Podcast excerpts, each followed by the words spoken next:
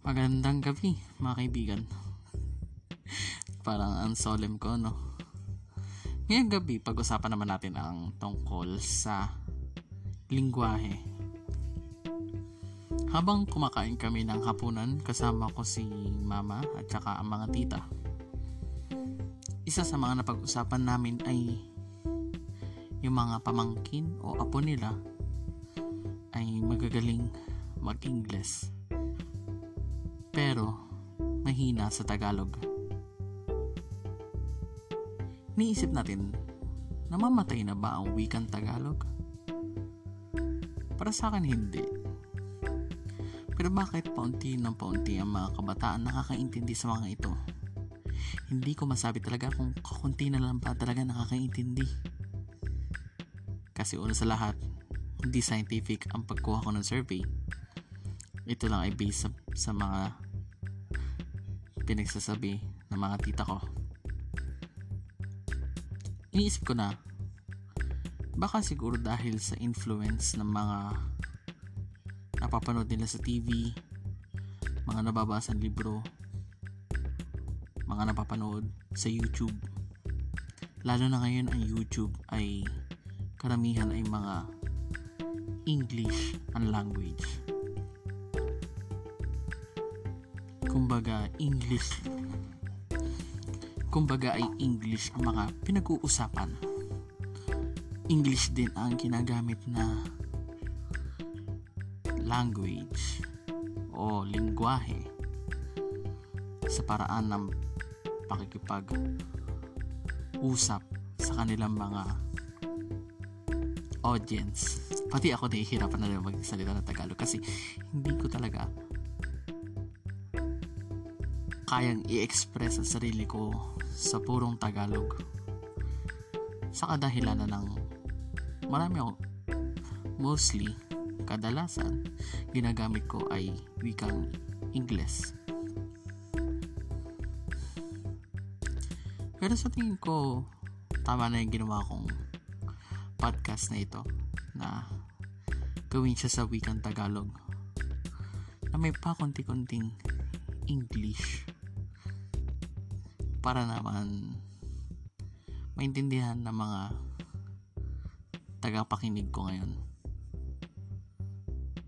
So yun lamang. Maraming salamat. Hanggang sa susunod muli. Ito ang hashtag magpakailanman o kaya hashtag maalaala mo magpakailanman.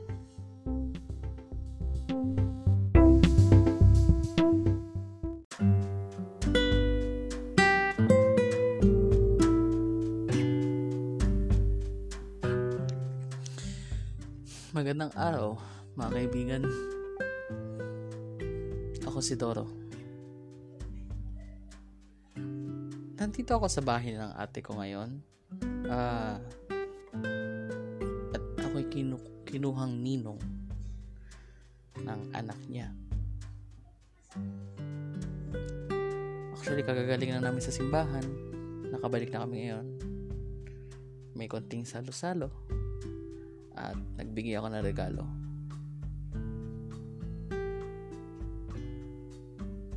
Dito ko naalala ang isang bagay nung kabataan ko.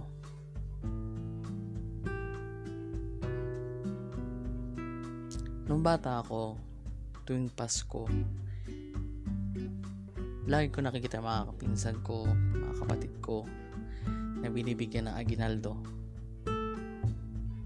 kundi man pera, laruan, kundi laruan, damit. At kung hindi damit, ay gamit.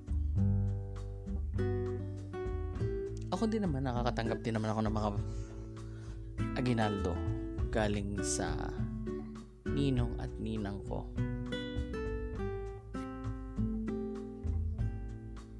Ni minsan hindi ko naranasan na mapos pumasok sa isip ko na sasabihin ko kay na mama at papa tatanungin ko sila ma nasaan na si Ninong o ma Nasa na si Ninang?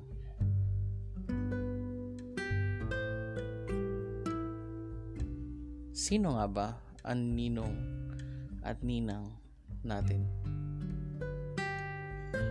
At ano ang mga role sa, nila sa buhay natin?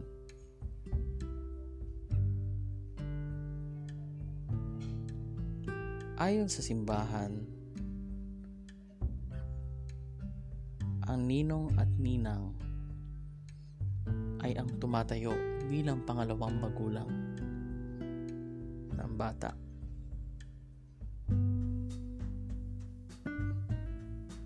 Nandyan sila para magbigay ng payo gumabay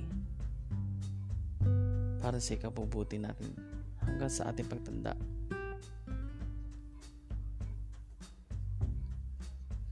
Pero bakit pumapasok sa isip natin na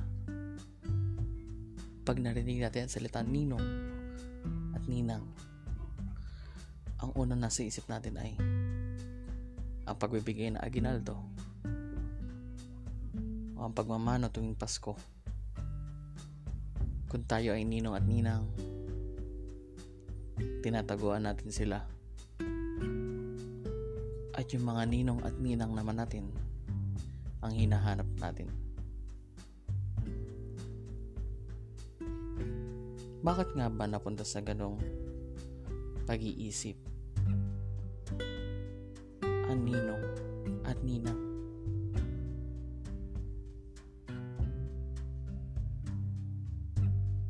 Sana sa mga susunod na henerasyon,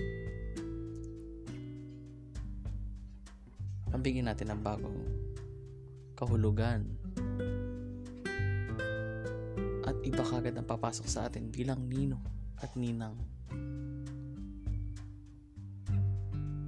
Sana maisip natin ito na ito ay isang pribilehiyo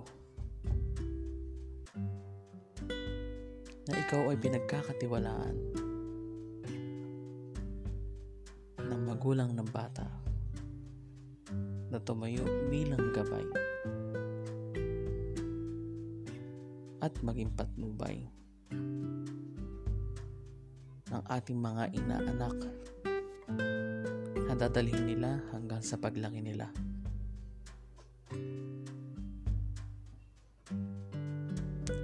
Sana sana ganun na nga lang ang pagiging ninong at ninang.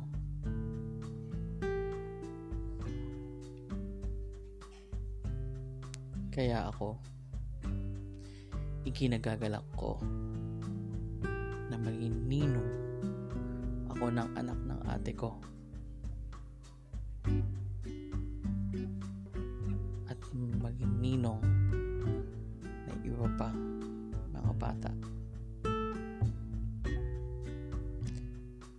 Sana kayo din. Sana may isip mo sa ibang perspective